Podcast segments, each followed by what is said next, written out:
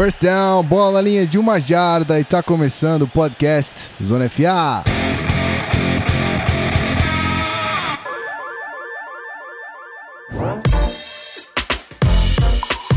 Seja muito bem-vindo, senhor ouvinte, senhora ouvinte, né? Tanto faz, você, importa gênero, não importa raça, não importa cor, não importa nada. Você, seja muito bem-vindo a esse podcast, você aí que tá ouvindo a gente, você que adora esse podcast que aparece de vez em quando aí no seu feed. Não espere o sempre, mas estamos sempre aqui. É isso aí, estamos de volta, faz um tempo que a gente não grava e eu também faz um tempo que eu não gravo, mas estamos aí para cobrir uma ausência leve do nosso querido guru, que não teve... infelizmente disponibilidade para aparecer aqui, mas temos uma presença, rapaz, que ressurgiu das cinzas, como uma fênix que resolveu renascer e aparecer entre nós, ou uma entidade, eu não sei muito bem ainda, se é uma assombração ou se é de verdade. Pedro Pinto, olá, tudo bem? Tudo bem, não, tudo bem, Gui, tudo bem, olá, ouvinte, estava com saudade de todos vocês. Infelizmente, minha rotina está um pouco complicada, mas acredito aí que até máximo, acho que agosto, minha rotina vai dar uma aliviada. Aí eu consigo voltar, já volto logo aí pra temporada, e pra temporada a gente consegue gravar tudo normal de novo, mas infelizmente, até aí, acho que no máximo agosto, minha participação será apenas esporádica. Ok, mas contamos com o senhor mesmo esporadicamente, ok? Nós gostamos. Saudades define, somente. Isso aí. Bom, e ele aqui que é figurinha carimbada, quando não é host, tá aqui sempre comigo, obviamente, meu parceiro. Fala, Rafa Martins, tudo bem? Tudo certo. Vocês estão falando aí que vocês não gravaram, eu gravei lá tem 15 dias, irmão. É que tava Vitão e Felipe aí, mas a gente tá firme e forte, entendeu? Lógico. Tamo aí, vamos falar um pouquinho de draft que tá chegando, tá batendo na porta aí. Mas aí, antes de falar de draft, eu só queria compartilhar um sentimento que desde então eu não falei nada aqui ainda, desde que isso aconteceu. Share this. Então eu tenho que falar aqui, eu tenho que concordar com o que o Rafão falou no passado. Case Keenum é o maior QB da NFL. Respeita este camisa...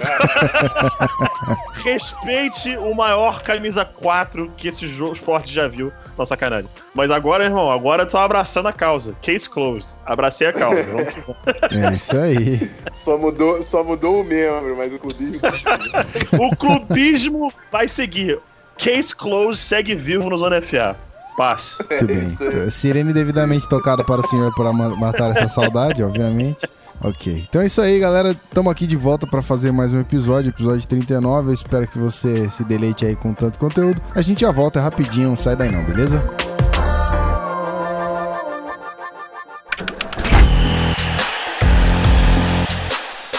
Podcast Zona FA. Muito bem, senhoras e senhores, querido ouvinte, a gente tá de volta agora para começar o episódio de vez, mas antes eu preciso dar uns recadinhos aqui, né, como sempre, a gente precisa reforçar algumas coisas. Começando pelo Apoia-se, nosso querido Apoia-se, apoia.se/canalzonafa.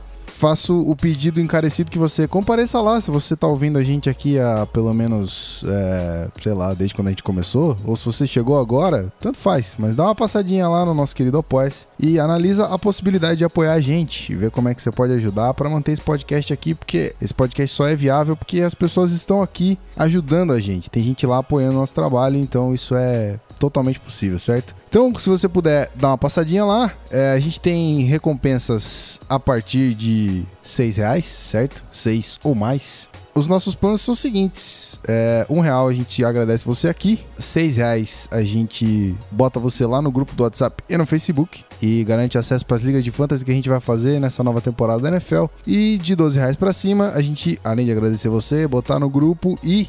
dá acesso à Liga de Fantasy, você também ganha um acesso a um post mensal que a gente vai fazer exclusivo aí pros assinantes. Inclusive a gente tá pensando aí o que a gente vai fazer ainda pra já liberar pra galera que está apoiando com R$12, certo? E a galera que já apoiava há muito tempo atrás também vai ter acesso a isso aí. Então é isso, se você puder, se você tiver a possibilidade de colar lá no apoia.se/canalzonafa e oferecer um apoio pra gente, será muito bem-vindo com certeza, beleza? Falando em conteúdo exclusivo, obviamente, a gente tem os nossos conteúdos lá no medium.com/canalzonafa, a gente já teve o mock do Rafão, ficamos devendo aí mock do Pete e do Beltrão, não sei se eles vão fazer ainda, mas não individualmente, nós temos um mock em conjunto, a galera fez um mock, um collab mock, certo? A galera fez aqui Pedro, Rafão, Beltrão fizeram 2 rodadas, galera? 3 rodadas? Não sei o que vocês fizeram lá. 2, né? 2 rodadas. 2 rodadas, exatamente. Agora está na mão do nosso querido editor barra produtor barra designer barra social media barra sei lá o que, eu fazer as artes lá e botar pra vocês verem o nosso... Barra lindão. Ai, barra obrigado. Lindão. Ah, fiquei lisonjeado. Obrigado.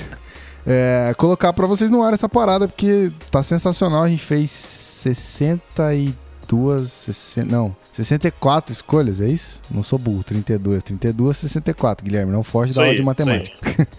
É isso aí, então falta só eu subir essa parada lá no Midi pra você ter acesso. Esse post não vai ser exclusivo, a gente vai ter um post de conteúdo bacana exclusivo pros apoiadores, mas esse post tá demais, cara, tá? O conteúdo tá muito bacana, justificativas para cada escolha, e a molecada foi uma operação em conjunto no WhatsApp, fazendo esse mock draft. Foram notificações a rodo, imagina o quanto eu fiquei maluco com essas notificações subindo. Mas é isso aí, logo logo essa parada tá no ar e você fica atento então. Eu imagino que quando você estiver ouvindo esse podcast eu esteja finalizando essa parada e aí logo logo vai estar no ar, beleza? Não esquece de acessar medium.com/canalzonafa, tem muito conteúdo lá além desse. Então não fique esperando só esse mock draft, óbvio, fica aí na expectativa que a gente vai colocar, claramente. Mas fica ligado lá que tem bastante conteúdo, pode acessar que tem diversão a rodo pra você lá. Último recadinho aqui, a gente... tá devendo uma live teste para fazer o nosso collab no draft. Chamamos pessoas muito importantes, pessoas muito bacanas pra gente fazer uma colaboração aqui ao vivo durante o draft, certo? Confirmo pra vocês que vai ser na Twitch TV, porque o YouTube tem um pouquinho de trabalho, né? A gente sabe como é que é, o YouTube é chato com direito autoral. Eu imagino que a gente não vai ter problema, porque o draft é transmitido de graça pelo NFL, mas vamos evitar. Então, já fica ligado, twitch.tv/canalzonafa, já tem um canal criado lá, se quiser dar um follow, fica à vontade. Mas a gente chamou 10 Jardas, a gente chamou On The Clock, a gente chamou Fumble na Net, e aí estaremos todos reunidos durante o draft ao vivo, acompanhando cada um em sua residência, infelizmente, porque não podemos uni-los todos num lugar só. Mas estaremos todos juntos comentando, certo? Estarei hosteando, a gente vai fazer um trampo bem bacana, vai ter uma musiquinha de fundo bacana, umas imagenzinhas, vou tentar, além do vídeo, passar alguma outra coisa ali que eu vou testar, mas fica ligado, tá? twitch.tv/canalzonafa, vai ter uma live teste no meio dessa semana aí, que vem, depois que sair esse episódio, e fica acompanhando, fica ligado lá no Twitter, twitter.com/canalzonafa, tudo, não esquece, gente, você tá ouvindo a gente aqui há 2 anos já, você não decorou ainda, tá na hora de decorar. @canalzonafa. Tudo Canal Zona FA, certo? Então é isso aí, fica à vontade, segue a gente, acompanha a live, espera o mock, cola no apoia-se. Tamo aqui, vamos pro episódio.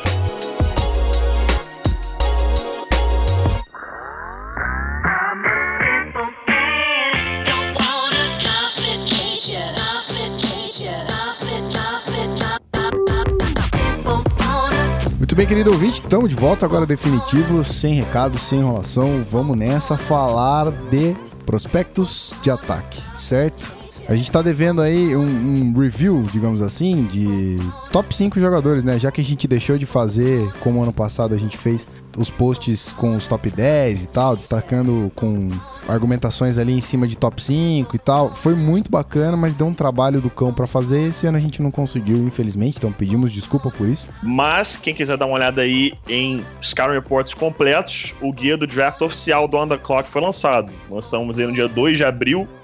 Se não me engano, o valor agora está em R$ 39,90. Só acessar lá no site, fazer seu pagamento. Assim que você confirmar lá com a gente que pagou, você vai receber o seu guia completo. São 250 jogadores com Scouting Reports completos, tá? A gente não consegue chegar naqueles 350, 400, sei lá quanto do lado dos analistas americanos, porque nós, infelizmente, não temos acesso a todos os tapes. A gente tem que ficar garimpando aí na internet. Mas, se você quiser aí ver 250 Scouting Reports completos, a gente tem o Big Board, a gente tem os melhores das posições, nota de todo mundo, faça ali sua aquisição, que ano que vem vai ter mais, e aí a gente já começa a poder ter esse arquivo, comparar quem era melhor entrando nas classes e tal, vai ser uma coisa bem bacana. Muito bem, isso aí, peixe vendido, cola no On The Clock, faça aí a honra pros nossos amiguinhos, né? Dê a moral. Então é isso aí. ontheclock.com.br. É isso aí. Então, pra não deixar a ideia morrer, aquilo que a gente fez o ano passado no Zona FA, a gente trouxe isso pro áudio, certo? Então vamos aqui destacar nosso top 5 de running backs, quarterbacks, wide receiver, tight ends and OLs. Nossa, OLs é muito estranho, né? Offensive linemen. E aí a gente vai comentar aqui, obviamente, o que a gente acha das escolhas, né? Do top 5 de cada um. A gente vai falar uns nomes aqui. Pedro Pinto e Rafael Martins vão discordar, vão concordar, não sei. Isso aí é o que tá por vir, certo? Então vamos começar com a posição de quarterbacks, meus queridos. Começando aqui pelo Rafão, seus... Top 5, talvez, primeiro? Já de cara, assim, manda bala? Pode ser, pode ser. Meu top 5 de quarterbacks... número 1, Josh Rosen, no UCLA. Número 2, Sam Darnold, USC. Número 3, Baker Mayfield, Oklahoma. Número 4, Lamar Jackson, Louisville. E número 5, Josh Allen, de Wyoming. Muito bem. Eu não preciso dizer que foi igual... Quer dizer... Voto com o relator. Eu voto com o relator. Voto com o relator. Cara, exatamente igual. Exatamente igual. Eu não tenho discordância nenhuma em relação a essa ordem. E o que eu acho interessante é o fato de a gente estar jogando o Allen lá pro quinto, né? A gente concorda com isso. Alguns especialistas aqui no Brasil, especialmente, concordam com isso. Que ele tá muito hypado pelo braço que ele tem, pelo porte físico. E, cara, por mais que eu seja um daqueles que, assim que eu boto o tape de um QB, e se ele tem um canhão no lugar do braço, apaixono pelo tape dele instantaneamente, você tem que ter calma e ver o tape do cara. E, vamos ser sinceros, o QB vai lançar uma bola mais 50 jardas o quê? 3, talvez 4 vezes no jogo? Algo desse tipo, 5 já dá pra considerar muito. Então o cara não vai fazer esse jogo inteiro, entendeu? O cara tem que acertar as bolas intermediárias e curtas. E aí que mora o problema com ela. Take it easy, né? Rafão, por que Rosen top 1? Por que ele é o número 1 nesse board aí? Cara, assim, o Rosen pra mim só tem um problema, que é a durabilidade. O problema dele de lesão, de concussão. Ele tem problemas de se manter em campo desde o high school, isso é de fato uma preocupação, mas em campo eu não tenho a menor dúvida que ele é o melhor quarterback desse draft. Ele tem o melhor ball placement, é o cara mais preciso, que tem a mecânica mais vistosa desse grupo que a gente vai falar aí. E o decision making também, enfim, teve poucos turnovers, não teve muita ajuda do grupo que estava em volta dele, né, em UCLA, até por isso não tem números tão expressivos quanto o do Baker Mayfield, por exemplo, mas... Não é isso que a gente conta na avaliação. A gente conta o que o quarterback está fazendo, a atitude dele, a iniciativa dele com a bola. É um cara extremamente competente, consegue passar a bola nos 3 níveis do campo. Assim, se não fosse o problema dele de lesão, para mim ele era... Não dá para errar. O melhor quarterback desse draft já é, né? Mas seria uma pick extremamente segura para o time que resolvesse levar o Josh Allen para ser o seu quarterback 1. Muito bem.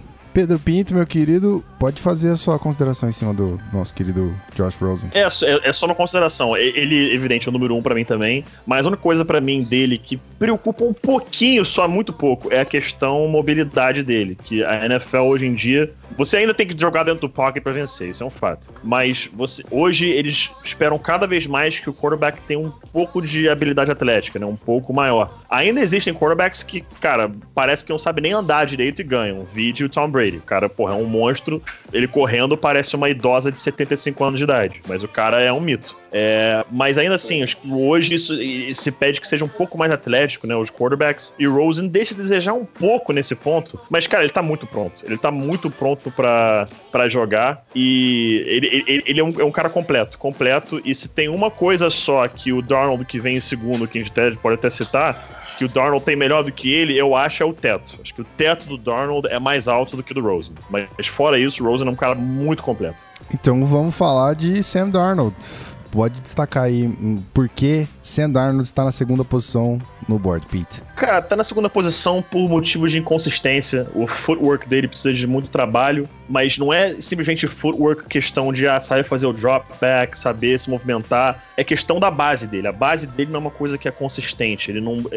E lança de muitas plataformas diferentes, não me entenda errado, isso é uma coisa positiva. Mas muitas vezes ele lança de uma plataforma errada sem necessidade de ter que lançar dessa plataforma, né? Com os pés mal posicionados, o tronco torto. Ele acerta o passe, beleza. Só que a janela janelas na NCAA são maiores do que as janelas da NFL. Então, se essa bola na NCAA flutua uma jarda para a esquerda, uma jarda para a direita, ele completa esse passe. Na NFL, isso pode ser a diferença entre um touchdown e uma interception. Então, eu fico preocupado só com isso com o Darnold. Se alguém conseguir acertar essa base dele, eu acho que resolve boa parte dos seus problemas. E é claro a questão de leitura. Às vezes ele trava um pouco entre uma progressão e a outra, mas ele sabe fazer a leitura certa, ele só trava em alguns momentos, não é uma questão de lentidão. Pra mim é questão de travar mesmo. Então são duas coisas que ele pode trabalhar, mas é aquela coisa, você precisa ter um bom técnico pra isso, não é só ele chegar e desenvolver sozinho. Muito bem, algo a acrescentar sobre Sam Darnold, meu querido Rafon?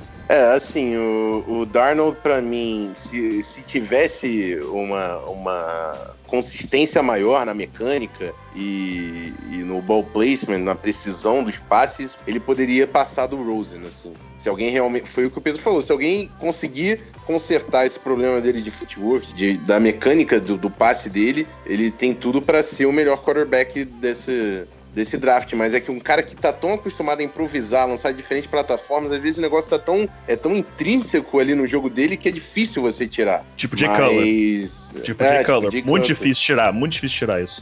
Mas o Sam Darnold, ele é mais agressivo com a bola, na hora de decidir, né, onde vai lançar essa bola. Esse é um plus que ele tem em cima do Rosen. É um cara que é muito bom improvisando, enfim, tem diversas valências, mas essa questão realmente da inconsistência dele, principalmente por causa da mecânica, me deixa ele seguramente, pra mim, o número 2. Vamos ver como é que vai ser progredindo durante a carreira profissional. Muito bem. Eu lembro que antes de você editar a pauta e botar o Allen em quinto, Josh Allen, você tinha outro nome ali. Quem era? Eu tinha colocado na posição 5 o Mason Rudolph, porque ele é um cara mais consistente do que o Josh Allen. Principalmente decision making. O Josh Allen é um cara que tem muito problema. Ele tem uma, se eu não me engano, foi 63% de passes completos, que é baixo para um quarterback. Não foi menos, gente... Josh Allen foi menos. Acho que foi menos que 63? Foi menos que 60, se eu não me engano. Então, e é um tipo de estatística que a gente sabe que é difícil do cara superar na NFL. Normalmente, quando o cara tem uma porcentagem baixa de passes completos na NCAA, ele não consegue ter uma porcentagem alta no profissional. Então, isso diz sobre a precisão dos passes dele, sobre o decision making dele. Só que, assim, diferente do Mason Rudolph, o cara tem todas as ferramentas que um técnico quer trabalhar no quarterback.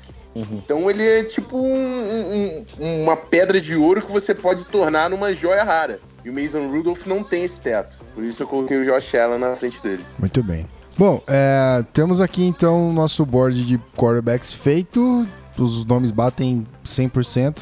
E é isso aí. Vamos passar para running backs agora. E aí tem uma diferenciação simples aqui de dois nomezinhos. Rafão, segue com o seu top 5, por favor. Certo. Meu top 5 de running backs, número 1. Esse aí eu acho que todo mundo que comenta o draft vai concordar. Exatamente. Saquon Barkley. Número 2, Derrius Guice, de LSU. Número 3, o Ronald Jones, de USC. E aí, na posição 4, eu empatei, formando o top 5, o Bradley Chubb e o Sony Michel. Porque eu fiz isso porque, pra mim, é uma decisão de encaixe. Se for gap blocking, eu ia com o Bradley Chubb. Se for zone blocking, eu escolheria o Sony Michel. Por isso eu empatei os dois. Muito bem. Pedro Pinto, meu querido, os nomes que diferem, quem são e por quê? Vai lá. Cara, então, os três primeiros, Barkley, Guice, Jones, estão iguais. O quarto, sem empate, pra mim, é o Nick Chubb. E o quinto é o Rashaad Penny. O Rashaad Penny que não teve muitas oportunidades em San Diego State quando o Donnell Pumphrey ainda jogava lá. Mas o Rashaad Penny, cara, é um bom running back. Gosto bastante dele. É um cara que ele não é espetacular em nada, mas ele é bom em tudo. Ele é bom em tudo, entendeu? Ele não é um cara que vai ser... Quando você falar assim, quem é o melhor running back de inside zone da NFL? Ele não vai estar lá. De outside zone, não vai estar. Gap blocking, não vai estar. Screen, recebendo passe, ele não vai estar. Mas ele faz tudo bem. Então ele é um cara que eu acho bem completo. É um cara que vai funcionar bem em qualquer sistema que você colocar. E eu acho ele bastante interessante. O Sony Michel me incomoda um pouco porque muito do que ele fez... Eu gosto dele, ele é o sexto. Ele tá atrás pra mim do Penny, logo atrás. Mas ele só não tá ali na frente porque pra mim incomoda um pouco o fato de que ele viu muitos gaps imensos em Georgia e que ele não vai ver na NFL. E não tô dizendo que isso é um problema pra ele. Mas eu acho que em alguns momentos isso acaba subindo um pouco a nota dele, mas é um cara que ainda assim tá muito próximo ali do quinto com o Rashaad Penny. E o cara, eu só preciso falar, o Saquon Barkley pra mim é o number one player in the draft, ponto. Então faça as honras, já fala por que esse cara é number one player in the draft and number one player on the board of running backs. Nossa, me gastei o inglês aqui, cara, mandou 10 palmas. 10-10, hein? 10-10, cara. Mas, cara, o Barkley é aquele chamado generational talent. Um cara que aparece uma vez por geração. O último running back que eu vi tão bom entrar assim na NFL foi o Adrian Peterson. Cara, ele consegue armar de wide receiver, correr rotas de wide receiver com perfeição. Ele faz recepção com perfeição. Ele encaixa em literalmente qualquer sistema. Ele tem... Tudo dele é simplesmente espetacular. É fora de série. Tudo. Não tem nada que ele faça mal. Nada. Exceto duas coisas que ele pode aprender com tranquilidade. Ele precisa melhorar um pouco a visão dele dos bloqueios. Isso entre o box, tá? Entre os tackles. Que em alguns momentos, o gap tá ali, mas ele tem tanta certeza que vai ser ali o gap, ele confia tanto na habilidade atlética dele, que ele deixa escapar, de repente, alguma corrida pro backside que ganharia mais, ou de repente ele quer atacar com tanta vontade que ele perde um outro gap que se abriu. Então ele precisa melhorar um pouquinho a leitura dele, né? A visão de jogo dele. E uma outra coisa que às vezes a gente não repara, porque sempre que ele faz, ele consegue jogadas fantásticas. Ele tem uma tendência em campo aberto a quebrar pra fora e não pra dentro. Como assim? Ele tá correndo pra direita, numa outside zone pra direita, e ele encara um cornerback no campo aberto. Ao invés de plantar o pé direito e cortar em direção à end zone, ele planta o esquerdo e quer contornar o cara ou atropelar o cara usando a habilidade atlética dele. Na NFL isso não vai colar tanto. Claro, vai funcionar porque ele é fora de série, mas não vai funcionar tão bem quanto funcionava no college. Ele tem essa tendência a querer cortar pra fora. Mas isso é uma coisa que até conversei com o Rafão um tempo atrás, acho que o Dalvin Cook tinha esse mesmo problema, e antes de se lesionar mostrou que tava começando a entender que na NFL é um bicho um pouco diferente, você tem que realmente ficar north-south, não pode correr east-west, tem que correr north-south direção end zone pra realmente ganhar as jardas. Então são duas coisas que eu acho que ele consegue ganhar com facilidade. A visão dele não é ruim, ela é boa, mas ela pode ser melhorada, e a questão de plantar e atacar a end zone, e não querer contornar o cara usando a habilidade atlética. Se ele aprender isso, que pra mim ele vai aprender, ele vai ser um dos melhores running backs dos próximos 10 anos. Muito bem. Rafão, complementa sobre o Barkley, ou você já quer tocar o Derrius Guice? Derrius Guice, é isso? O Barkley, pra mim, é isso. Tem que começar a achar cutback lane na liga profissional pra... Enfim, porque ele não vai sobrar fisicamente como ele sobrava na NCAA pra ficar pegando a lateral. Então, simplesmente não vai funcionar da mesma forma. Ele precisa aprender a cortar mais pro meio. Mas é o melhor running back do draft. Número 2, o Derrius Guice, é um cara que, assim como o número 3, o Ronald Jones, ele tem problemas recebendo bola. Eu não vou dizer que ele tem problemas recebendo bola, porque o que aconteceu é que tanto ele quanto o Jones, eles tinham poucas jogadas. Assim, tem pouca evidência deles recebendo passe. Não quer dizer que eles foram mal quando acionados. Então, é uma dúvida que existe nesses dois jogadores. Mas o Guice retorna chute, correndo com a bola, a intensidade dele é cativante, assim. O cara quer quebrar tackle, ele busca o contato, é seguro com a bola, tem boa leitura de bloqueios, então... É um baita de um running back, pra mim, a primeira rodada. O Ronald Jones eu tenho perto dele também, é um cara com muito equilíbrio, mas a intensidade do Guice, ele coloca, pra mim, o número 2 bem sólido também. É um bom running back, um baita valor nesse draft. Podia ser running back 1 em outras classes, é que a classe de running back desse ano tá animal. Muito bem. Acho que já foi feito aqui toda a diferenciação dos nomes do final, já explicamos os top 2 aqui, então acho que a gente pode partir pra wide receiver, certo? Certo. Muito bem. Embora. Eu só queria... Na verdade, eu não falei do Rashaad Penny, que pra mim também é o número 5, na verdade. Faça que eu tenho isso, 2 empatados no 4. Eu não tenho nada a acrescentar ao Penny, porque o Pedro já fez um discurso sobre ele, mas eu queria apontar mais um problema do Mitchell, além desses bloqueios imensos que ele tinha em Georgia, que ele não vai ter na NFL, é o problema com fumbles também, né? Que a gente tem que... Verdade, bem lembrado. Ele teve problemas com turnovers na NCAA e é algo que qualquer staff que vá draftar o Mitchell vai assumir o risco e vai ter que desenvolver esse aspecto do jogo dele. Muito bem. Então agora sim, vamos para wide receivers. Rafão, como já feito na ordem dos dois anteriores, vamos fazer de novo aqui, repetindo seu top 5, por favor, meu querido. Mais um top 5 que a gente tem igual, né? Eu e o Pedro colocamos número 1, o Calvin Ridley, de Alabama. Número 2, o DJ Moore, de Maryland. Número 3, Cortland Sutton, de SMU. Número 4, Dante Pérez, de Washington. E o número 5, Christian Kirk, de Texas A&M. Então, esse aqui não tivemos nenhuma divergência, tá? Igualzinho, 100%. Nem nome é trocado depois do começo do programa na pauta. Não tem. Pra mim, eu não tenho dúvidas desse top 5. Eu pensei até em derrubar o Christian Kirk pra 6, mas ele é muito mais playmaker do que o próximo nome que eu tinha no board.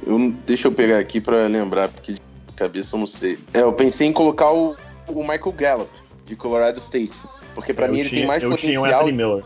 Anthony Miller também seria uma boa, mas é porque o Gallup, pra mim, ele tem um potencial de jogar de ex-receiver. Não vejo no Miller, não vejo no Kirk. Por isso tava pensando em colocar ele na 5. Mas, assim, o Kirk é muito mais playmaker, não tinha como tirar ele dessa posição. Muito bem. Pete, meu querido, fala do menino Ridley. O Calvin Ridley é o melhor route runner dessa classe. Ele recebeu nota máxima nesse quesito quando eu fiz o estudo de tape dele. Cara, o pessoal fala que ele não é um burner. Ele não é muito rápido. 4.43 4-yard dash. Então o cara é rápido, sim. Ele pode não ter uma velocidade 4.3, mas ele tem 4.4 baixo. E isso é mais que suficiente quando se trata de um wide receiver. O pessoal fala do tamanho dele, que é 6.0, mas vale lembrar que a gente tem visto muitos wide receivers mais baixos saindo no draft, né? Antonio Brown, Odell Beckham, próprio Sammy Watkins. A gente começa a passar aí, não tô falando que o Sammy Watkins tá no mesmo nível do que eles não, tá? Mas são wide receivers mais baixos que tem qualidade. Emmanuel Sanders tá no Broncos, o Stephon Diggs que tá no Vikings, o Doug Baldwin tá no Seahawks, pra citar um de cada um que tá aqui presente.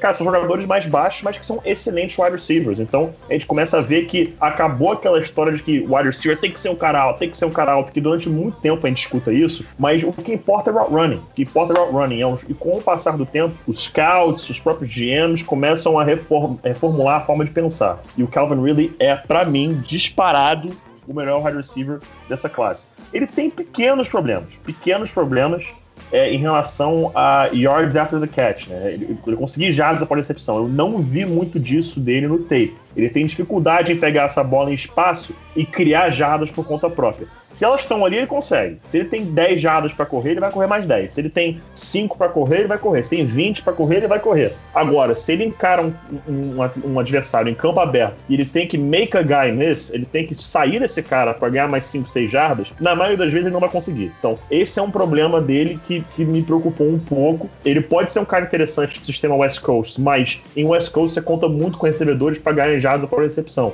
Isso não era uma coisa, não era um ponto forte do Calvin Ridley. Ok, ele jogou com o... Até esqueci o nome do cara, o Jalen Hurts. Jogou com ele, beleza. Que não era um quarterback jogando de quarterback. Os passes dele não eram muito bons. Mas ele demonstrou pra mim ser um excelente wide receiver. E o único ponto que me preocupa mesmo é esse. É conseguir jardas após a recepção. Muito bem, Rafão. Se quiser falar do Ridley, se não, passa pro Moore e manda ver. O Ridley, o único detalhe também que eu queria falar dele é que eu acho que falta fisicalidade na linha de scrimmage. Eu não vejo muito potencial dele também de jogar de ex-receiver. Eu até acho que o Sutton tem mais potencial para jogar ali do que ele. Mas jogando de Z, né, normalmente com algumas jardas atrás da linha de scrimmage, sem sofrer tanto do bump do corner, ele é mortal. Então esse é o único ponto também que eu não vejo tanto no Ridley, mas também, pra mim, wide receiver 1 com sobras. E se o problema do Ridley é jardas depois da recepção, o DJ Moore sabe muito bem como fazer isso. Ele até tem... A gente tá falando de valências inversas, né? Porque o DJ Moore, ele é bom com jardas depois da recepção, também consegue quebrar tackles, inclusive é retornador, mas diferente do Ridley, precisa de trabalho no route running.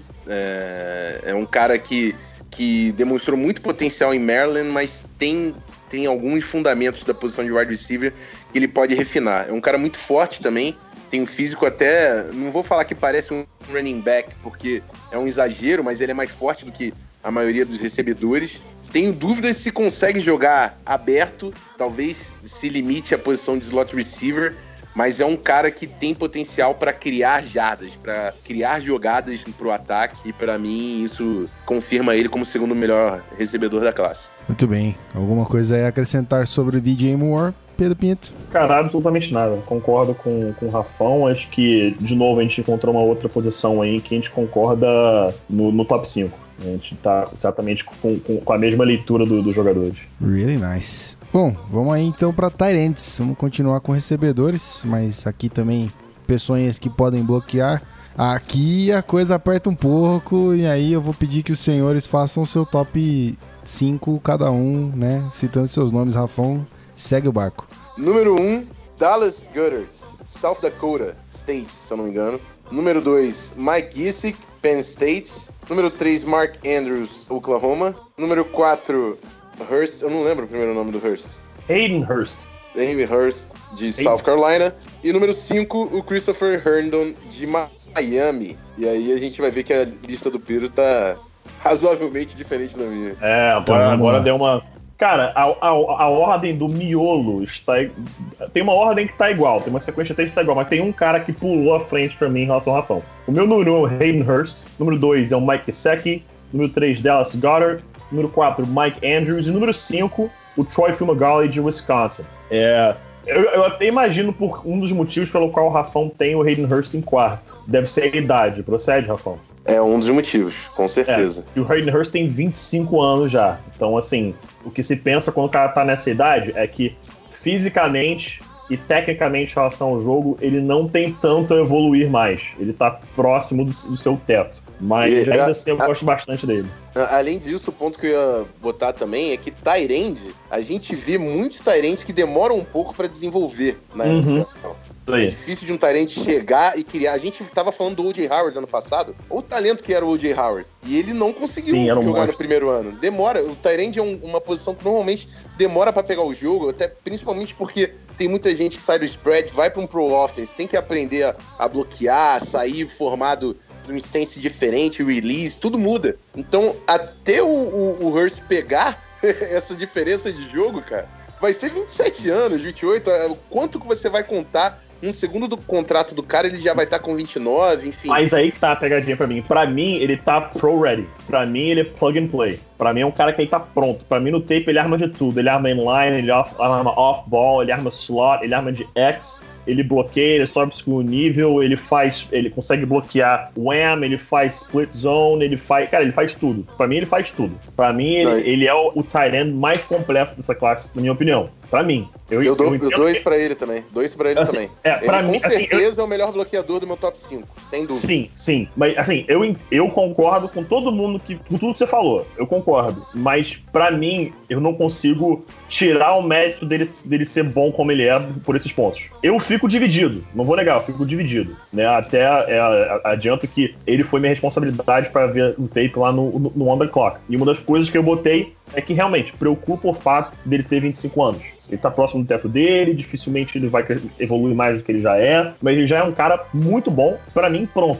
Eu gostei muito dele, me surpreendeu, inclusive. Tanto até o Davis e o Felipe são testemunhas disso. O que a gente combinou quando a gente foi fazer o underclock? Cara, não vamos ver ranking dos outros antes de ver o nosso tape. Ver o nosso tape, sem opinião externa, e aí vamos ver o que deu. Que de repente vai ter, na maioria dos casos, vai concordar com o que os especialistas estão falando. Porque ninguém vai inventar futebol americano hoje não tem. Mas vai ter alguns casos que você vai ver e falar assim, pô, peraí, isso me surpreendeu. Ou pra mais ou pra menos. E o Hayden Hurst foi esse caso pra mim. Eu vi o Hayden Hurst, na época já tinham o Gesicki tava feito, tinham vários feitos, né? E pra mim, eu vi o Hayden Hurst, eu olhei e falei assim, cara é muito bom. Aí quando eu compilei lá as notas dele, eu fiquei espantado com onde ele ficou pra mim. Não tô dizendo do Felipe, do Davis, ou até do próprio Rafão, que tem o Hurst em quarto. Mas quando eu fui ver, me espantou. Eu falei, não, peraí, eu devo estar vendo alguma coisa errada.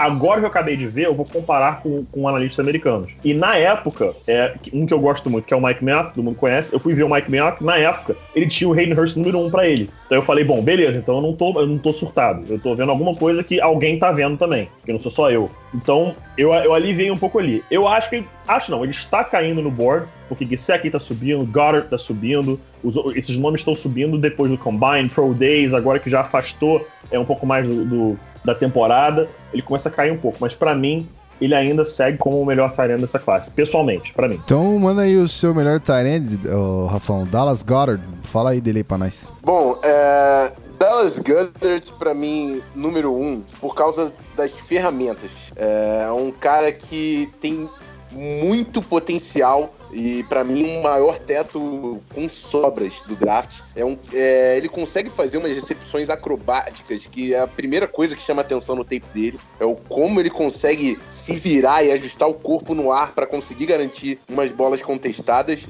Ele é bom bloqueando. Depois do Hurst, ele é o meu segundo melhor bloqueador. E é um cara com um físico avantajado, né? Muito alto. Acho que é um baita prospect que tem muita capacidade de se tornar um tight end 1 na NFL. Isso aqui. O Beltrão, uma vez, falou do Troy Fumagalli. Quando alguém perguntou, eu não sei quem programa, que acho que foi a gente mesmo que perguntou pra ele, não sei. Talvez o Rafão perguntou. E ele falou, o único tight end bom do college esse ano de destaque é o Troy Fumagalli. E aí, no fim das contas, ele tá no top 5, mas lá no 5º lugar do Pitt. No seu, ele nem tá. Por quê? Ele teve uma temporada decepcionante, né, cara? E a gente falando de ferramentas físicas também, eu acho que ele é o pior atleta dos 5 aí. Então, quando a gente vê prospecto, a gente pensa em como o jogo dele vai transferir para o jogo da NFL. E grande parte disso é saber as ferramentas físicas que o cara oferece. E eu vejo os 5 que eu coloquei à frente do Fumagalli com uma certa distância, assim, nesse quesito. Entendi. Pete, por que subiu o Fumagalli? Cara, eu botei o Fumagalli em 5º porque, de novo, é aquele cara que, a exemplo do Rashaad Penny, é um cara bom em tudo, não é espetacular em nada, também não é ruim em nada, mas ele é bom em tudo. Ele atleticamente é bom o suficiente pra jogar, o processamento mental dele é bom, sabe bloquear, consegue fazer recepções, corre rotas bem, é separação, ele consegue fazer coisas após a recepção, ele consegue entender a situação de jogo. Então é um cara que sabe o que tá fazendo dentro de campo. É um cara que ele vai fornecer algo ao seu time. O Christopher Herndon, cara, eu gostei dele também. Não vou dizer que eu não gostei. Ele tá logo atrás ali também do Fumagalli. É um cara bastante versátil. Ele pode armar inline, off-ball, slot, X-receiver. Você pode botar ele onde você quiser. Ele pode botar até de H-back se for necessário. Mas é um cara que eu achei um pouco mais cru do que o Troy Fumagalli. É um cara que eu acho interessante. Se alguém tiver, de novo, bons técnicos. Isso é uma coisa que, cara, eu acho que eu e o Rafão, a gente agora, o Rafão que, de novo, cara, que alegria imensa estar trabalhando com esse lindo de novo, com a mão na massa. É uma coisa muito maravilhosa, cara. Mas, cara, a gente vive isso semanalmente. A diferença que faz você ter um técnico capacitado e que sabe o que está ensinando para o jogador, e não só sabe o que está ensinando, mas sabe por que está ensinando, faz muita diferença. Muita diferença. E eu não tô dizendo isso querendo hypar nem eu, nem o Rafão, nem dizer que nós somos grandes entendedores do esporte. Se chegar lá nos Estados Unidos, nós somos uns bosta qualquer, né? Somos uns bosta aí que não vão conseguir nada. Mas, cara... Intern... vai ser isso aí. Isso. Vai ser isso aí. Vai ser isso aí. Mas a gente tem que reconhecer também, cara. Eu estudo esse esporte há 20 anos. Rafael estuda esse esporte há sei lá quanto tempo. Então a gente sabe o que a gente tá falando. Então a gente sabe que a instrução que a gente tá passando pros nossos jogadores tá sendo passada por motivo X, pra gerar o resultado Y, pra evitar o acontecimento Z. Existem muitos técnicos que até profissionalmente nos Estados Unidos, mesmo sabendo muito, o cara não sabe passar isso ao jogador, não sabe ensinar isso ao seu atleta, não sabe encontrar meios para que seu atleta melhore, se torne um jogador mais eficiente, um jogador que sabe o que está fazendo melhor dentro de campo, com melhores técnicas. Então, se você colocar o Herndon num lugar em que não tem um bom tight end coach, não tem um bom coordenador ofensivo, não tem um cara que vai ensinar isso a ele, eu acho que ele vai estagnar. Mas se você colocar ele num lugar que tenha um puta tight end coach, ter de repente um veterano na frente dele que ele possa aprender com esse cara todos os dias e ver como esse cara trabalha todos os dias, aí eu acho que ele pode se tornar um excelente tight end, mas no momento eu acho ele um pouco cru. Muito bem. Bom, então tight ends, acho que estamos tranquilo, podemos ir pra OL, certo? Isso aí. Então vamos nessa. Aqui, de novo, Muda nada. Não, muda. Opa, desculpa. Muda um. Apenas um cito. Exatamente. Muda um cara, mas a ordem basicamente não muda. Então vamos lá, Rafão, seu top 5, por favor. Eu vou aproveitar também pra, no meu top 5 para falar que no Twitter tem lá o meu top 5 com análise de todos eles que eu coloquei no Moments. Né? Moments. E eu tô querendo fazer de todas as posições lá do Zona FA. Because I can do this. I can do Twitter Moments. Segura a hype que eu vou tentar fazer lá no Zona FA também das posições. Show. Número 1. Quentin Nelson, que é, enfim, um dos melhores jogadores de todo o draft. Oh, the baby! Notre Dame, baita escola também de linha ofensiva, só pra passar. Número 2, Isaiah Wynn, que eu falo toda vez que eu falo esse nome, eu tenho que falar, se fosse 6-6, era top 5 seleção do draft, sem dúvida. Easy. Número 3, Will Hernandez, de UTEP. Número 4, James Daniels. Vou falar as posições, né? A gente tá falando linha ofensiva em geral, eu vou falar as posições que acho que esclarece melhor. Com certeza. Quentin Nelson, guarde. Isaiah Wynn, guarde. Não duvidaria alguém tentar ir de center, mas guarde. Número 3, Will Hernandez, guarde. Número 4, James Daniels, guarde ou center. Ele é center, mas também jogaria de guarde. E o número 5, o Mike McGlinchey, offensive tackle de Notre Dame também. O único AT que, pra mim, tem chance realmente de ser um titular bom da NFL. Acho essa classe de OT desastrosa. Deus. Tá pior que do ano passado, fraca. Por incrível que pareça. Por tá incrível muito que pareça. Fraca. Muito bem. Pete, seu nome divergente é... Billy Price. E aí? Billy Price é um guard ou center, o que você preferir, de Ohio State, entra no número 4. Então, pra mim, é Quentin Nelson 1, Isaiah Wynn 2, Will Hernandez 3, Billy Price de Ohio State em quarto e Mike McGlinchey, o left tackle de Notre Dame, também na número 5. Então diz pra mim o porquê o Billy Price e não o Daniels. Cara, eu só gosto mais do Billy Price que o Rafão. Acho que é simplesmente isso. Não é uma questão de achar o Daniels ruim. Eu acho o Billy Price e o Daniels excelentes jogadores.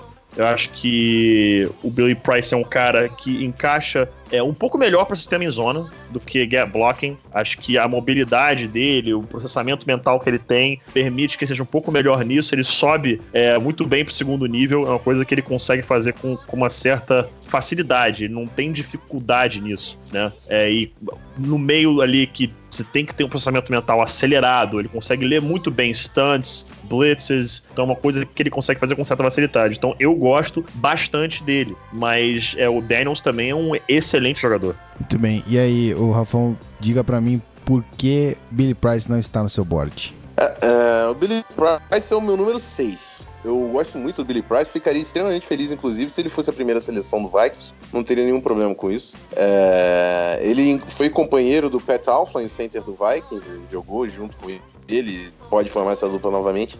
Mas, assim, é engraçado porque ouvindo o Pete falar do Price, são exatamente os destaques e os diferenciais que eu vejo no James Daniels. Mobilidade, a capacidade em outside zone, que Iowa corria demais, subir para o segundo nível. É um cara que entende muito bem quando subir para o segundo nível, quando ele tem que destacar no combo block, quando que ele tem que atingir a segunda linha. Acho o Billy Price um jogador mais forte. Acho que ele tem uma personalidade de liderança maior que o James Daniels. Mas, cara, a capacidade do Daniels de subir para o segundo nível e a mobilidade dele é um cara mais refinado para mim do que o Billy Price. Billy Price é um jogador mais forte, um jogador, como eu disse, que tem esse aspecto de liderança, mas a técnica do Daniels me conquistou, por isso eu coloquei ele no número 4. Mas Rafão, a grande pergunta, você não respondeu. Por que o Orlando Brown não está... Nossa. Cara, eu não consigo nem completar a frase. De tão ridículo. Não, desde o início do processo tinha gente colocando o Brown como offensive tackle 1. Eu falo, cara, o Brown fede. O Davis bate nessa tecla também desde acho que agosto do ano passado. Esse maluco fede, estão viajando. Estão viajando demais. Porque assim, o cara ele é grande, né? Ele tem um porte físico realmente avantajado. Sim. Agora, aí ele derruba uns candangos na NCAA, só que na NCAA tem muito candango, irmão. Na NFL não tem candango, não. É o que você falou, só tem candango, pai. Então, assim... não dá. Eu acho que o Orlando Brown é um projetaço. Eu não encostaria nele nos dois primeiros dias do draft, mas vai acontecer, porque a necessidade... Cara, eu só encostaria nele na sexta rodada. Antes disso, não encostaria o dedo. Não, mas... Então, mas o problema é que o offensive tackle é uma posição que tem uma carência muito grande.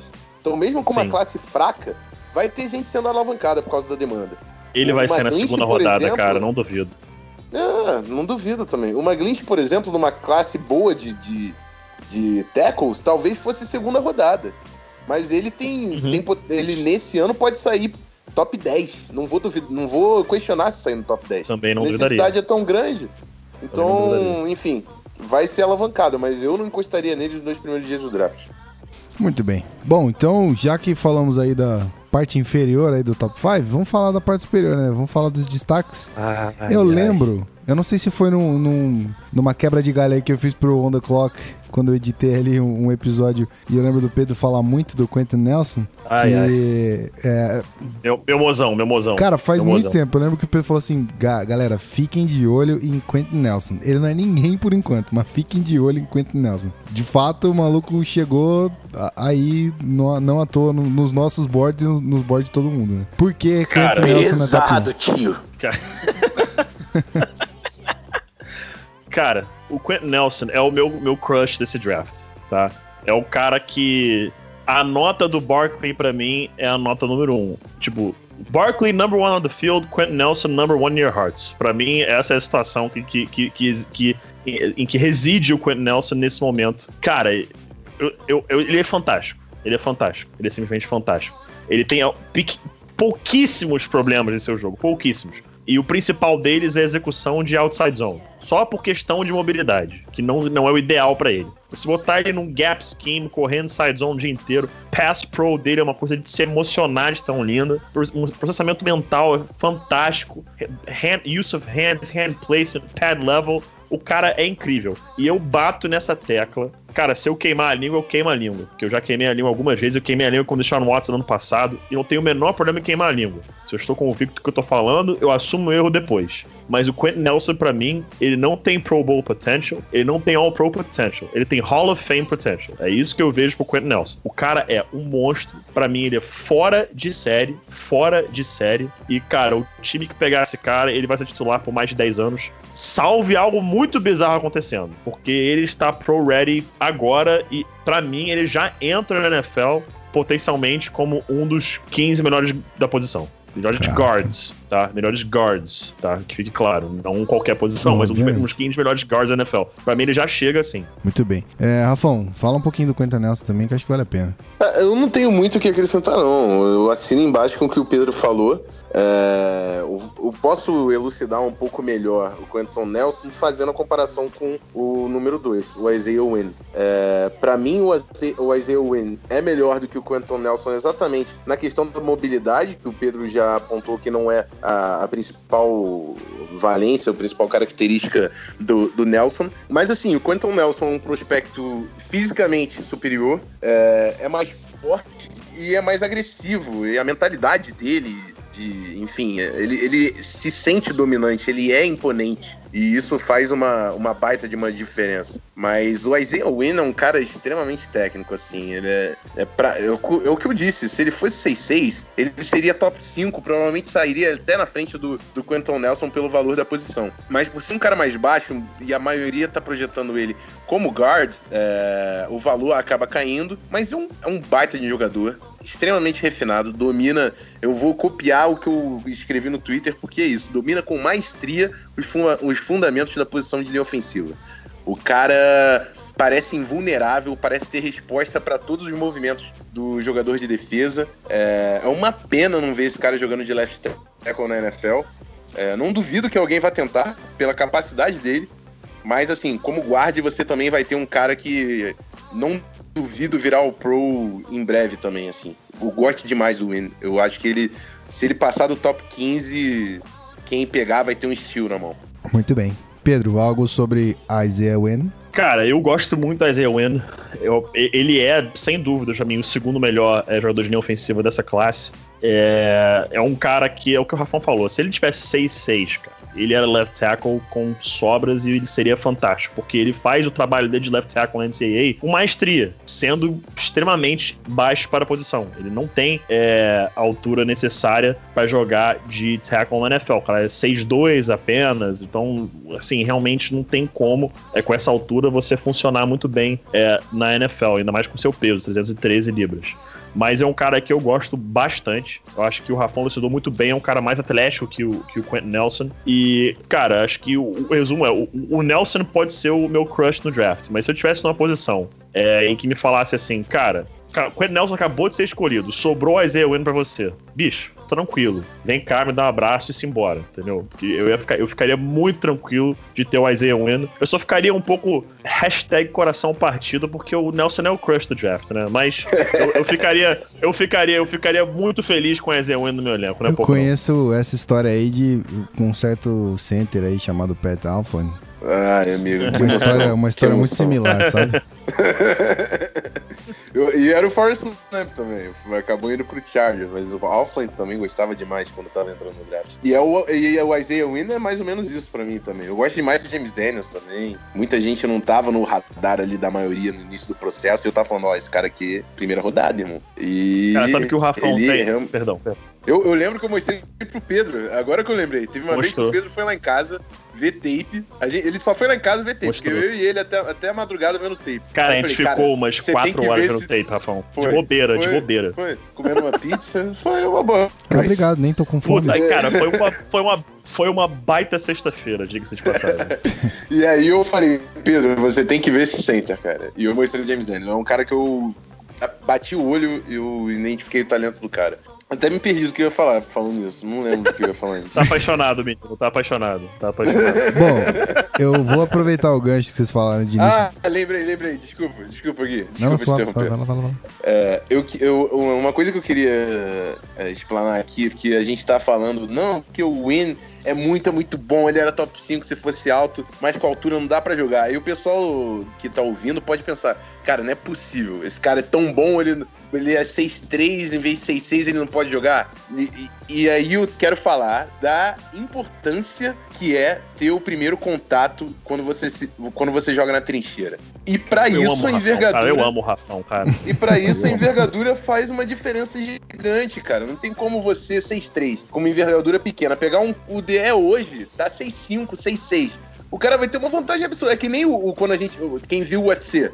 Vi um cara altão e o baixinho. Era o John Jones e eu esqueci o nome do outro lá, o baixinho. Que sempre chegava pra tentar disputar o título. Você via que o cara não conseguia alcançar. E é mais ou menos o esquema do Wynn. O offensive tackle é um cara que normalmente bloqueia em 1 contra 1.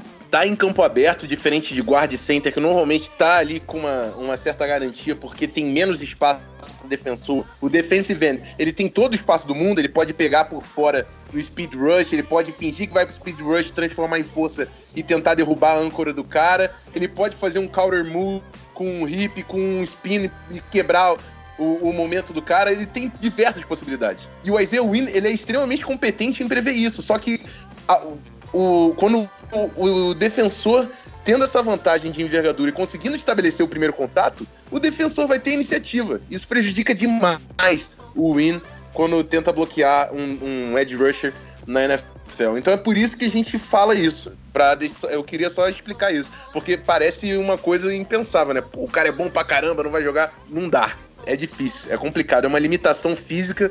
Eu acho que o exemplo do UFC foi extremamente pertinente, porque dá pra perceber ali, não quer dizer que o cara é pior do que o outro, mas a diferença de envergadura manda no jogo, assim como manda no boxe, no UFC, manda na posição de offensive tackle e nas trincheiras em geral. Então é por isso que a gente tá fazendo essa adaptação do Isaiah Wynn pro interior da linha. Muito bem. Eu queria aproveitar, antes da gente fechar aqui, perguntar uma coisa engraçada. Engraçada não, né? Uma curiosidade minha. O processo todo de fazer esses boards e colocar as pessoas em top 10, top 5 e tudo mais, óbvio que se dá todo a estudo de tape. Não existe outra maneira de você avaliar um jogador se não estudar tape. Mas a minha curiosidade vem da seguinte: pós-combine e Pro Days, muda alguma coisa ou não? Ou isso é extremamente irrelevante e tape é o que manda mesmo e só? Cara, tape é o que manda. Pro Day você... É muito mais pra você ver como o cara interage com os companheiros, como ele interage com você, pra você... É muito mais você ver de perto do que... Ah, não, agora o cara era horrível e agora do nada ele é bom, entendeu? É o que acontece muitas vezes com o pessoal quando tá avaliando o QB. Vai ver o Pro Day do cara, nossa, o Pro Day dele foi maravilhoso, ele passou da segunda à primeira rodada. Cara, lançar contra o ar, eu lanço também, entendeu? Tipo, completar passe contra o ar, eu também completo. Quero ver você completar um passe com um DE 6'5", 270 no teu cangote e um corner cobrindo completamente teu wide receiver com uma janela de 20 centímetros por 20 centímetros pra acertar essa bola. Aí sim eu quero ver, entendeu? Ah, pô, completar passe contra o ar de bermuda e short, isso aí até eu completo, cara, entendeu? Então, assim, cara, pra mim não muda muito. Pode, assim, rolar um desempate se o negócio estiver completamente empatado, entendeu? Mas nem assim, eu acho, cara, nem assim. Pra mim, acho que vai só mais saber de perto mesmo. Uhum. Eu vou dar um exemplo. Pra mim, tape manda. Tem como você fugir da tape. Por exemplo, o Davenport, que todo mundo levanta, aí você olha a tape e você fala, pô, cara, não dá. É um baita atleta. Você quer pegar um baita atleta e transformar ele num baita jogador de futebol americano? Fique à vontade. Agora, não é um baita jogador de futebol americano. A tape tá dizendo. No meu caso, o que eu mudei, pra mim, eu tive uma alavancada nesse draft, o Will Hernandez. Porque aí, o que aconteceu? Na minha avaliação do Will Hernandez, eu via um problema de mobilidade. Eu achava, cara, esse aqui é gap blocking. Se for zone block, esquece esse cara. Ele não tem mobilidade. Ele é um monstro físico. Ele consegue ganhar jarda na linha de scrimmage, extremamente agressivo. Gostava do jogo dele, mas via muitas restrições na mobilidade. Ele foi no combine, drills de posição, e ele me provou o contrário. Quando ele estava em campo aberto, eu via ele trocando de direção, mantendo o quadril baixo. Reflexo no comando do técnico. Eu falei, não é o cara que eu tava pensando. De repente, o que isso pode ter sido por causa de uma limitação do próprio esquema de corrida, de jogo terrestre, de UTEP, que não colocava o Will Hernandez em posições de campo aberto, não usava muito outside zone. Mas quando eu vi ele em campo aberto fazendo os trilhos de posição, eu falei, peraí, cara. O cara tem uma mobilidade absurda e ele tem 50 libras a mais do que o resto da classe. O cara é 350 pounds. Olha, esse cara aqui é número 3. Não tem como colocar o James Daniels. James Daniels é extremamente refinado, mas o cara é 300 pounds, 310. O outro tem uma vantagem física absurda, 350, se move que tem um tight end, número 3 consolidado na minha avaliação. Então é um exemplo aí que dá pra... Você percebeu a importância do tape e a importância também de você ver o combine e os treinos de posição. Muito bem, amigos. Então é isso. Então acho que fechamos com maestria esse episódio maravilhoso. Algo a acrescentar? Algo ainda a destacar aqui antes da gente encerrar essa maravilhosa edição de Programitas? Vamos embora. Esse é o encerramento ou vai ter um encerramento? É uma pergunta pra saber se nós vamos falar alguma coisa mais ou se nós vamos encerrar mesmo. Não, beleza. Então a gente vamos encerrar. Vamos encerrar mesmo. É nóis.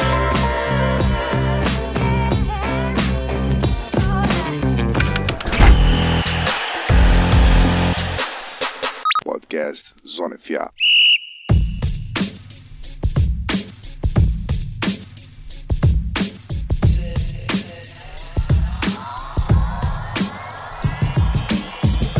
Muito bem, ouvinte, tudo bem? Chegamos aqui, final de episódio. Estamos muito bem, dada toda essa informação aqui que teve, né? Muito bacana esse top 5 em áudio. Eu gostei do formato. Se você quiser que isso se repita, dá um toque, fala pra gente lá, @canalzonafa, não esquece de seguir a gente em todos os lugares, fique à vontade. Pedro, muito obrigado, cara, você se dispor aí de hoje na sua sexta-feira, podia tá bebendo, podia estar dançando. Podia estar matando, podia estar roubando, mas eu tô aqui, entendeu? Eu não quis usar exemplos negativos, porque eu sei que você não é esse tipo de pessoa, né, cara, então... Eu ia fazer uma outra piada aqui, mas eu vou me... Eu ia fazer outra piada, mas eu vou me reservar o jeito de não fazer. Melhor. Pode, eu posso cortar hoje, depois. Não, hoje é um dia. Hoje tá sendo uma sexta-feira um tanto quanto tensa para este Brasil. Então só isso que quer dizer. Ok, não, é isso aí. Eu ia fazer uma piadinha muito boa, mas vou ficar quieto. Ok. Hoje é dia, sabe o que eu vou falar? Sabe o que é hoje? Sabe o que hoje é? Hoje é dia de bebê feito condenado. Ah, moleque. Só isso. Que seja Que seja a primeira de muitas cestas nessa vibe. Só isso que eu digo. Okay. Tem uma fila grande aí de gente querendo marcar esse sextou. Só isso que eu digo. Ok. E aí? Tá tranquilo? Tá feliz de ter participado? Muito bem? Cara, eu tava com uma saudade... Pode pio, o que quer que seja. Tá uma saudade da porra de estar nisso aqui, cara. A gente bota pio aqui não, cara. Eu sei, mas vai que, né? Tô tanto tempo sem gravar que vai que mudou, entendeu? Porra, que isso? Você percebeu, né, ouvinte? Você percebeu como é que a ausência faz com a pessoa. Você esqueceu até como é que grava podcast, nem sabe mais. Não, esse... Calma aí. Não, mas, cara, eu tava com uma saudade do cacete, que realmente pra mim tá difícil aí, terça, quarta e quinta tá bastante inviável pra mim pra gravar, e a semana surgiu a possibilidade de gravar mais cedo na sexta-feira, e eu falei, opa, partiu, tô dentro, é sempre bom tá tocando esse papo aqui, e rolou um papinho old school aqui agora, né? Gui, Rafão, eu tô aqui, isso aqui as é origens. Rolou um Zona FA raiz aqui. É isso aí, Saudade. Muito bem, então tá bom. Rafão, meu querido, como sempre, valeu pela parceria, moleque, tô te cobrindo aí. Espero que tenha feito de maneira esplendorosa. Valeu por tudo aí, sempre. Mano. Valeu por estar aí gravando com a gente, é nóis, tamo junto. Sempre. Gui de Roche é aula, sempre. Mas é isso, prazerzão tá na presença desses dois monstros. Com todo respeito a quem participa, é minha trinca preferida. Se bem que eu Beltrão e Pedro. Chola, moleque. Chola mais Beltrão. Mano, aí eu acho que aí eu entro e falo que a minha trinca preferida são vocês três, né? É o fofo mais apaixonado desse Brasil, o Beltrão. Não tem como deixar o Beltrão de fora, ele tá junto aqui. Mas enfim, foi um prazer, gostei do conteúdo que a gente passou. Consegui dar uma elaborada na parte linha ofensiva como costumo fazer também, e é isso, sempre um prazer, e no próximo programa fiquem ligados que tem os prospectos da defesa, então antes ainda do draft sai mais um Zona FA falando da galera do lado defensivo. Muito bem, isso aí galera, fiquem ligados, durante a semana a gente vai abrir uma livezinha, não fiquem surpresos se vocês virem lá a notificação no Twitter e quiser já acompanhar a gente, twitch.tv/canal do NFA, não esquece. E é isso aí, estamos preparando muita coisa pro draft, a gente vai chegar com tudo, vai ser muito bom. Eu espero que você esteja disponível aí para acompanhar com a gente, certo? Então é isso aí, obrigado mais uma vez por chegar até aqui, até o final do episódio, eu os vejo daqui 15 dias, um grande abraço e valeu!